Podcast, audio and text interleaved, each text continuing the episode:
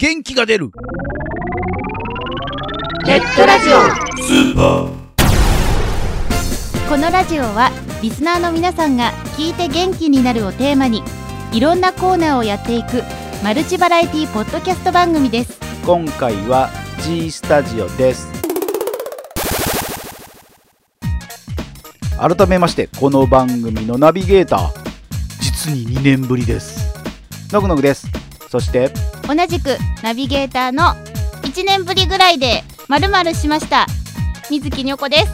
はい、はい。今回はねこの組み合わせね、はい。にょこさんと私の2人だけのね組み合わせっていうのは実は2年ぶりなんですよ。2年ぶり？はい。えそんなに経ちます？そう。2011年のね9月17日公開のポッドキャスト以来なんですよ。へえこれ公開されてんのがね、えー2013年の9月の19日ですから本当に丸々2年ぶりなんですよ。へえお久しぶりです。なんかそんな空いてる気はしないですよね。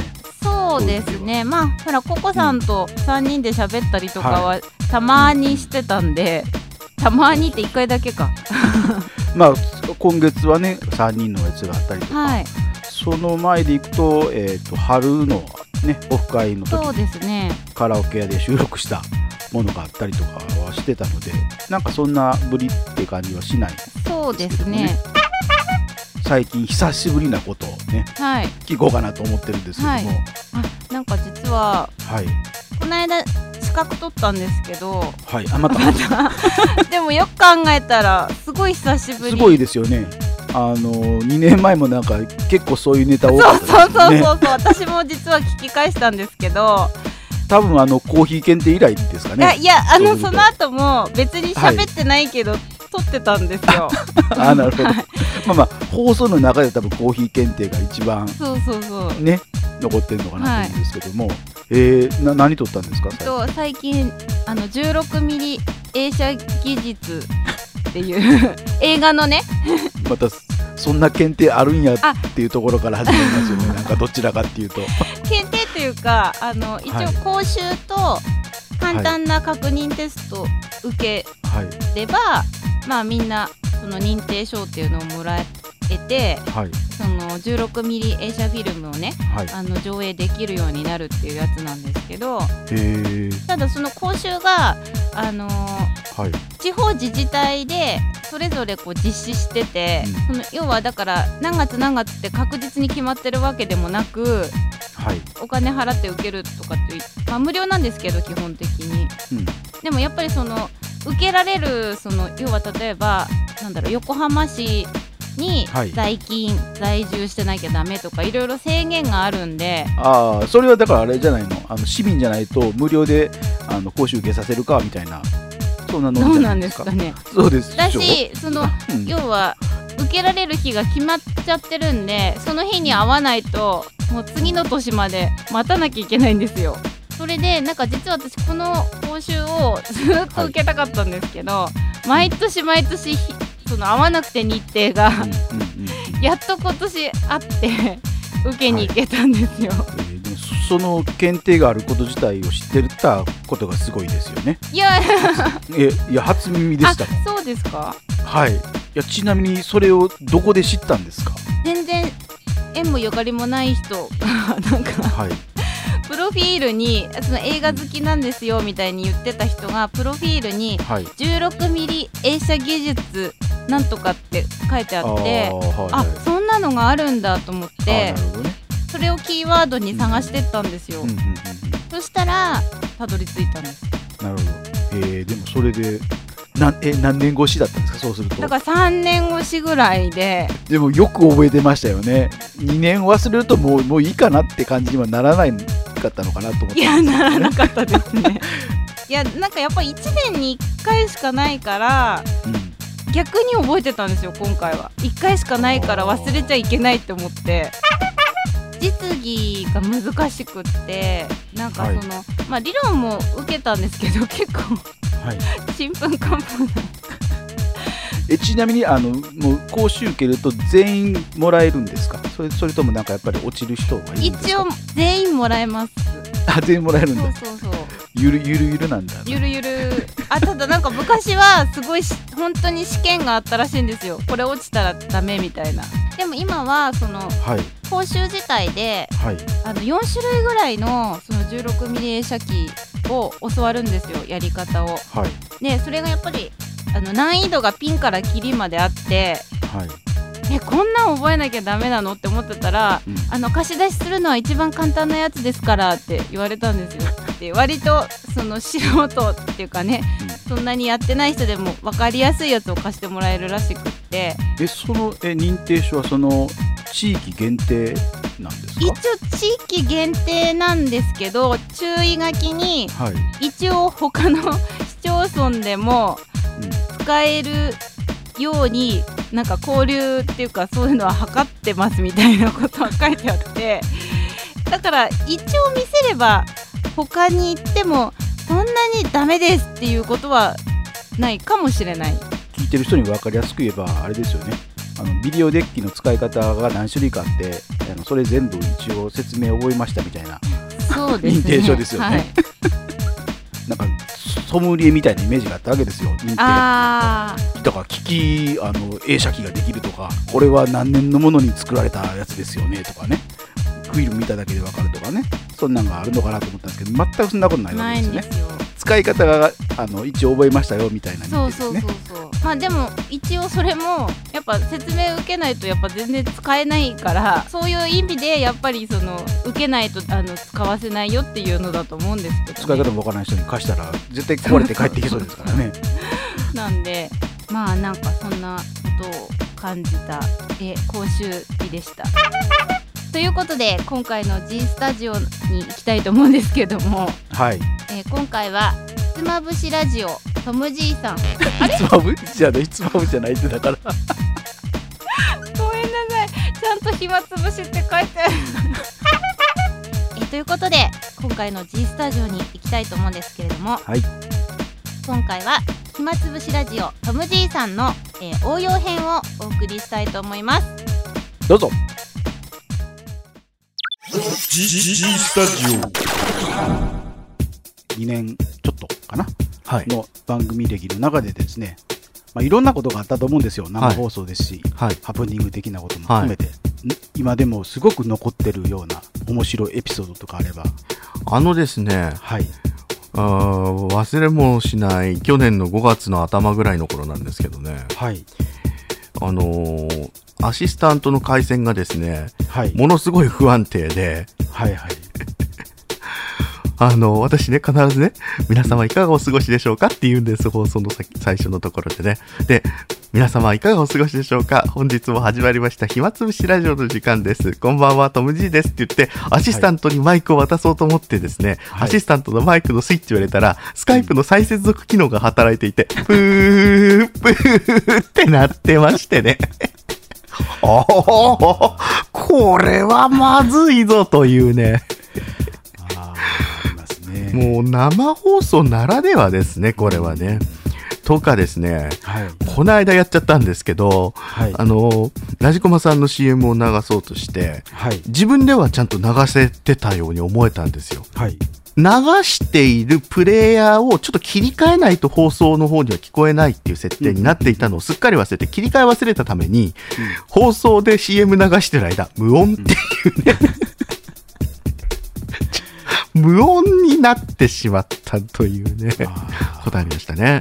であと、もう一つはそのふざけた企画をねー、はい。むさ苦しいラジオというふざけた企画を企画してた時に、はい。私がね、この人はいつかはゲストに呼んで、真面目なお話を伺いたいなと思ってた人がいたんですけど、うんうんその人が、その企画に面白そうだねって言ってきた、言ってきたってことがありました。ハプニングじゃなかったんですけど、うんうん。いや、ほんと驚いちゃって、うんうん。え、こんなふざけた企画に、うん。こんな有名な人を引っ張り出しちゃっていいの？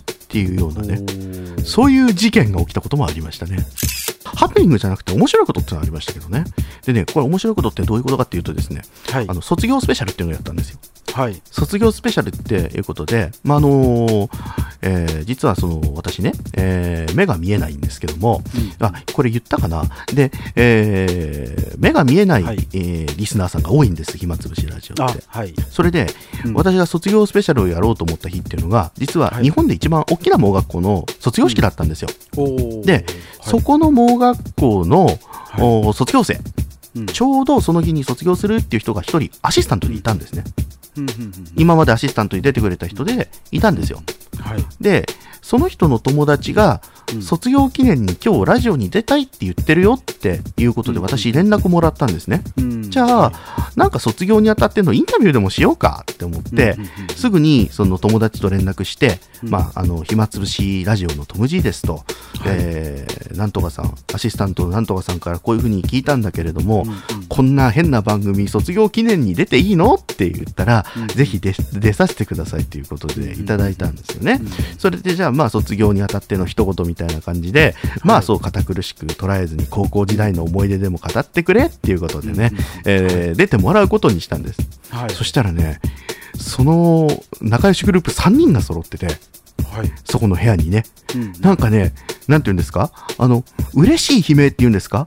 うん。一人と、まあ、インタビューするのも楽しいんですけど、うん。なんかこう、一人一人三人分の思い出をね、うん。その場で語ってもらえたというか、うん。あの、卒業式、まあ、高校生だったんですけど、うん。高校の卒業式って、まあ、はい。ほとんどの場合にはね、年、うん。あの、人生に一回しか経験できないことだと思うんですよ。そうですね。ではい。その経験できない人生に一回の卒業式の前の日っていうのも、実は経験できないことですよね、一回しか。うん。でそしてしかも、お寮生でした。寮に入ってる人たちでしたから、う卒業おということは、うん。毎日寮で顔つき合わせてね、学校から帰ってきてからも友達の関係が続く状況で、うん。まあ、あの電話なんかよりもずっとその親密な関係になるわけです、うん。寮に入ってるんで。はいその親密な関係が崩れるわけですね、卒業によって。うんあの、はいもちろんその友達関係にどうのこうのってことじゃなくて、その状況変わるわけですよ。はいそそんな大事な前の日に、うん。なんか私のラジオに出演して、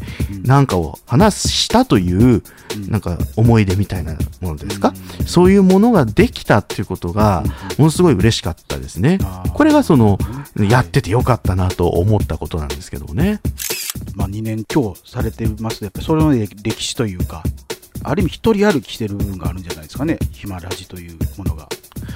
どうなんでしょうね。どのぐらい知られて、どのぐらい一人歩きしてるのがうんあるのかよくわからないですけどね。まあまあ、確かにあのやってる方はわからないとは思うんですよ、それってね。はい。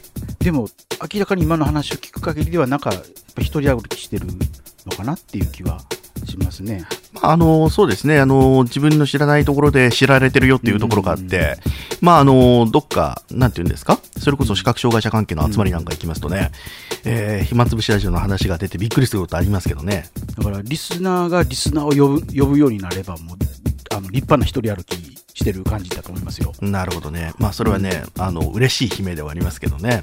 1段階目のリスナーまで多分、トムさんが直接こう聞いてよ、聞いてよって言ってる人が多いと思うんですよね。そうですね。うん、で、その人から次の、その人経由で聞くリスナーっていうのは、本当にトムリーさんが全く知らない人がいきなり聞いてもらえるという状況を生むと思うので、もうそこからが先がもうすごい未知数というか、そうですね。だから、もう、ある程度のリスナー数が今ついているわけですから、うんうんまあ、えー大体ですね、うん44、5ですかね。うんリスナー数がついている。多い時には50超えするんで、うんあの、このレベルになってくるとですね、うんもう、お本当に面白い番組をどんどんどんどん流すうんことですよね。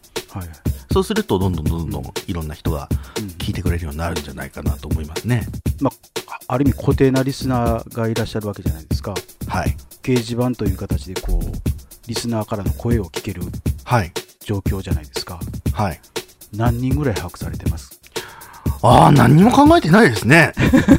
本当何も考えてないですね。あんまりカウントはしたことない。うん、数えたことないですけども、ああのー月にうん何人ぐらいの人が聞いてるのかうんうんっていうことは、うんあのカウントしたことがありますね。ああはいはいはいそれを見ると、1ヶ月にだいたいうん140ぐらいの人たちがうんうんうん聞きに来てくれてるんだなっていうのはわかります。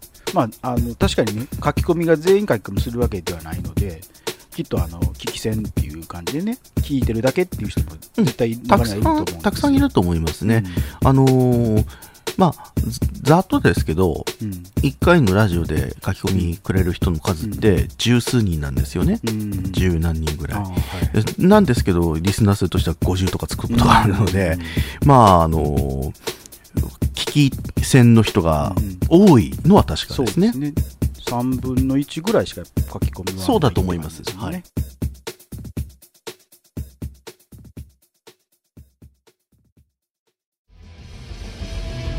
秋の夜長を真夏のように熱くする。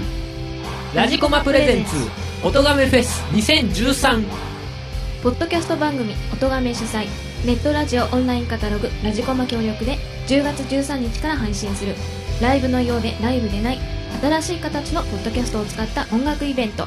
出演はもちもちラジオの柏餅和人 DY のパルベライズビートの DY 気がつけば両生類のダン。斜めストレートの白石達也。駆け上がりラジオのうまうま。そして音がめの春。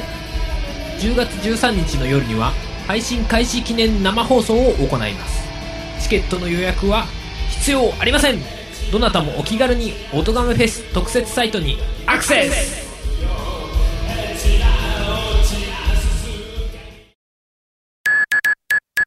ラジコマはネットラジオのオンラインカタログです。暇つぶしラジオ、暇ラジは、目が全く見えないパーソナリティ、トム・ジーが、自分の暇つぶしのためにお送りする適当極まりないトーク番組です。日々思ったことや気になったことなどをテーマに、リスナーの皆さんと楽しく暇をつぶしています。ここでしか絶対に聞けない視覚障害者の本音が大爆発。毎週木曜日午後10時から生放送。詳しくは、暇つぶしラジオで Google 検索。元気が出るネットラジオスーパー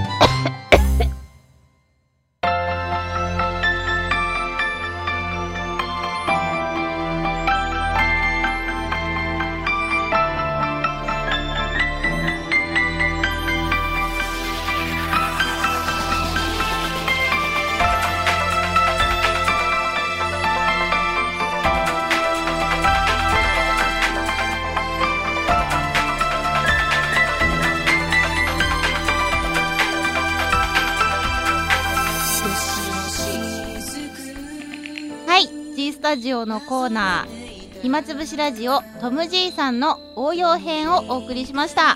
次回、番外編もお楽しみに。次回番外編では今後やってみたいことや元気の源などを話しています次回も聞いてねここで番組からのお知らせです。この番組ではリスナーさんからのお便りをお待ちしております。番組サイトにありますメールフォームよりお送りください。また、記事の更新は Twitter でもお知らせしていますので、こちらもぜひチェックしてください。チェックチェックあっという間にお別れの時間になりました。お相手はのぐのぐと水木にょこでした。それでは次回更新までお楽しみに。それじゃあまたあ、一言言うんですか？